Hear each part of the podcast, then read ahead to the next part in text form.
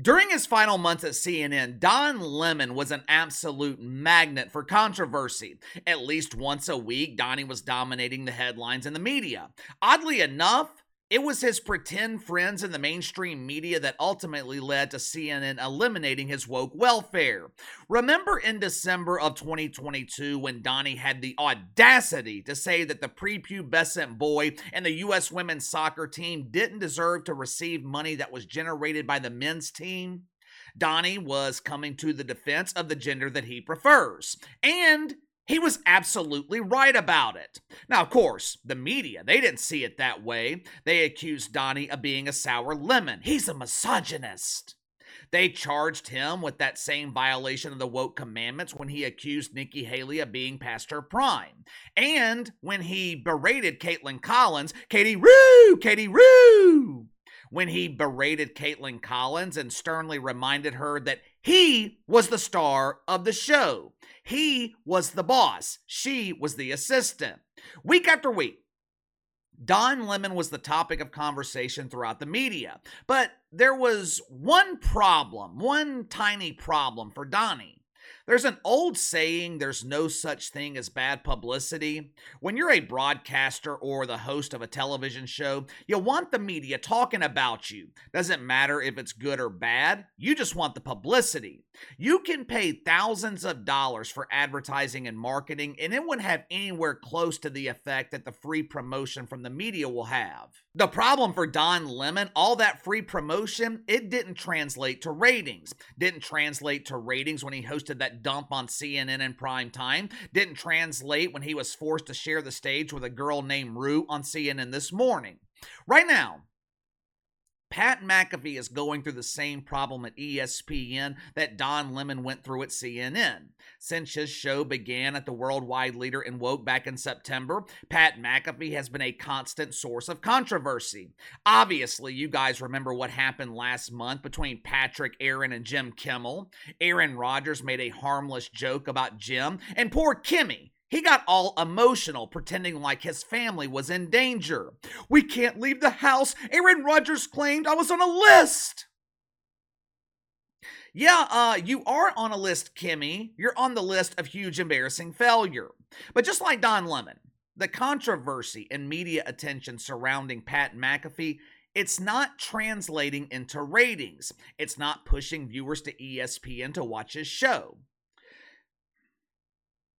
You know, we haven't talked about Pat McAfee in a while now, but every time I mention his ratings, my like to dislike ratio on YouTube, it falls from the typical 99% that I usually average to around 92%.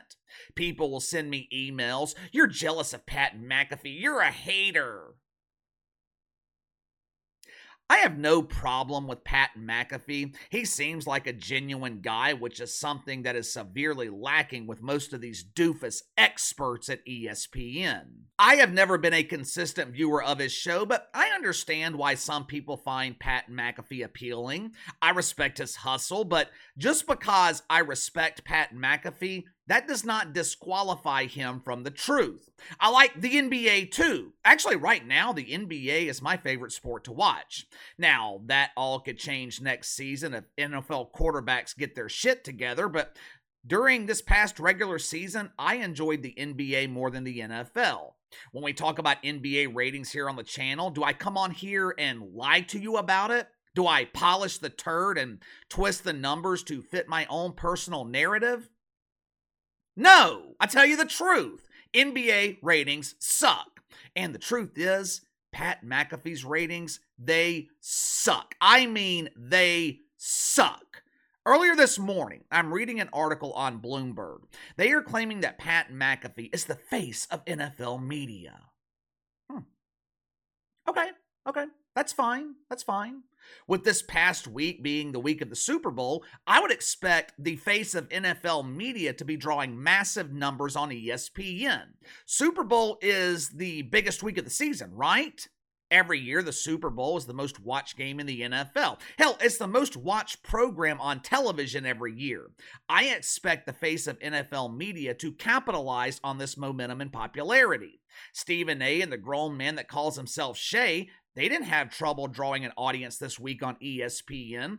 First Take averaged 471,000 viewers. Now, that is Pat McAfee's lead in just like ESPN did with Bomani Jones, the originator of the huge embarrassing failure, they are trying to set Pat McAfee up for success. During the biggest week of the season, the face of the NFL averaged 289,000 viewers. He lost almost 40% of the first take audience. Shay and A are handing him almost half a million viewers, Pat McAfee barely keeping half of them. If you want to look at this in a positive light, there is some good news for Pat McAfee. During the month of December, he was losing 48% of A's audience. Bad news is his ratings didn't go up, First Takes ratings just went down. To make matters worse, his ratings are down 12 to 15% compared to last year when ESPN was airing SportsCenter in the same time slot. Pat McAfee is consistently beaten by women's college basketball. Last week, something called Top Rank Boxing damn near doubled the size of his audience. Just think about that. Pat McAfee is a superstar. This dude is all over the place. He's fake wrestling oiled up dudes who wet their hair and wear spandex in the WWE. ESPN spends a shitload of money promoting the show. He's on college game day. Pat McAfee has pretty much become a household name. And you mean to tell me he can't draw a larger audience than top rank boxing? Can anyone name a top rank boxer? Something called pickleball, the sport where dudes hit balls with their pickle. Whatever the hell that is, it almost tripled the size of Pat McAfee's audience. Part of the reason I do this, part of the reason I keep up with Pat McAfee's ratings, it's because we're not getting the truth about it from ESPN. And you don't have to take my word for it. KC always comes with the proof. Typically, television networks, they will issue press releases at the beginning of the month where they brag about their ratings the previous month. For networks like Fox News or MSNBC, there's no need to issue a lengthy report. There's no need to polish their ratings to make them look presentable to the public. All they have to do is show you the actual numbers. They have the truth on their side, so there's no need to hide. You want to know the easiest way to tell when someone is lying? You want to know the easiest way to tell when someone is trying to hide something? The easiest way to tell when someone is trying to hide something is by the length of their response. For example, Let's say you have a rule that your teenager always has to keep their phone charged when they leave the house. One night their phone dies, you can't reach them for hours. They finally get home and you ask them, What the hell happened? And you receive a response like this I charged my phone, but the cord must have been tangled. The charger wouldn't work. Then I lost the charger and I couldn't find it. Eventually I found it, but I ran out of gas, so my car wouldn't start. Then I had to borrow a stranger's phone to call for help. After that, I bought a charger at the gas station and it fried my battery. Instead of just saying, you know what, I fucked up, they go into this long, detailed explanation. Check this out. This was ESPN's press release last month, where the worldwide leader in woke is bragging about the rating success of First Take. As you can see, the graphic mentions their ratings on television and nothing else. This press release is direct and straight to the point. First Take had a record month in December, and ESPN is letting the media know about it. Now, that press release, it was issued on January 4th. 24 hours later, ESPN issued this press release about Pat McAfee. Primary graphic mentions nothing about his television ratings. Instead, ESPN utilized the same strategy they used with the WNBA and bragged about Pat McAfee's AMA, which is the average time a viewer spends watching his show. Check out the length of this press release. ESPN wrote a fucking novel trying to explain why Pat McAfee is a huge success. You know how many times ESPN mentioned YouTube in their press release about First Take? Now, how many times they mentioned TikTok or views on Twitter? None. Why? They didn't have to because Shay and A are dominating on television. With Pat McAfee, the article focused primarily on social media numbers. You know how many times they mentioned his ratings on linear television, ESPN? Once! ESPN wrote a damn book about his television ratings, and they mention his actual ratings, the number that actually counts, they mention it once. Why do you think that is? Why did ESPN feel the need to apply six coats of polish to this turd? The only reason I can think of, ESPN knows Pat McAfee's ratings suck. Right now, ESPN's trying to make it work. They are trying to present this to the public like everything is rainbows and cucumbers. But like I told you guys countless times before, ESPN is not paying Pat McAfee $17 million every year to draw an audience on YouTube. Just like Fox News isn't paying Sean Hannity to draw an audience on YouTube. They're paying him to draw an audience on television. When you are making close to Sean Hannity money, you are being paid to draw an audience on ESPN. Problem for Pat McAfee, he ain't doing it. And I have a feeling his ratings are only going to get worse.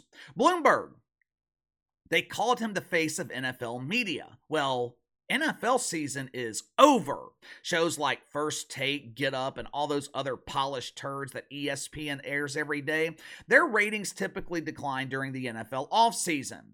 They can absorb the decline though because they have a foundation, they have a core audience. Pat McAfee doesn't have that luxury. If his ratings decline, he's going from almost nothing to nothing. I don't have any behind the scenes info as to what happens at ESPN, but purely from an outsider's perspective, it doesn't seem like the pressure has been applied just yet to Pat McAfee. ESPN and Pat McAfee, they are still in the honeymoon phase. But I have a feeling the pressure is coming. Eventually, it will be time for Pat McAfee to step up or step aside. Losing 40 to 50% of your lead-in audience, that's not sustainable. Making 17 million a year while drawing less than 300,000 on television, that's not sustainable. We have already seen several times in the past that Pat McAfee doesn't respond well to pressure, doesn't take criticism well. Right now, he's all cozy with his bosses. They are taking pictures on Instagram. Everyone's all smiles, woke hugs all around. But there's going to come a point when ESPN will expect a return on their Pat McAfee investment. Stephen A. Smith, he is looking at this situation, wondering how this white dude is being paid exponentially more to lose half the audience that he gives them every morning. When negotiating his contract, Stephen A. will probably demand a significant raise, and he will be justified in doing so. There's just no other way to say it. This marriage between Pat McAfee and ESPN, this marriage is not working.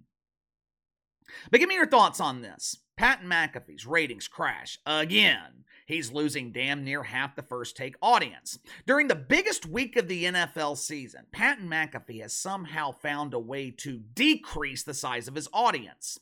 How long can this go on before ESPN starts to apply the pressure? This time next year, will Pat McAfee still be airing on ESPN, or will they bump him to ESPN2, ESPN Plus, or even worse, just bump him off television altogether. You let me know. Sound off in the comments below. Like, subscribe, share the video. I appreciate your support. Best way to contact me is by email at btlkc84 at gmail.com, kc underscore btl84 on Twitter. I'll see you guys tomorrow.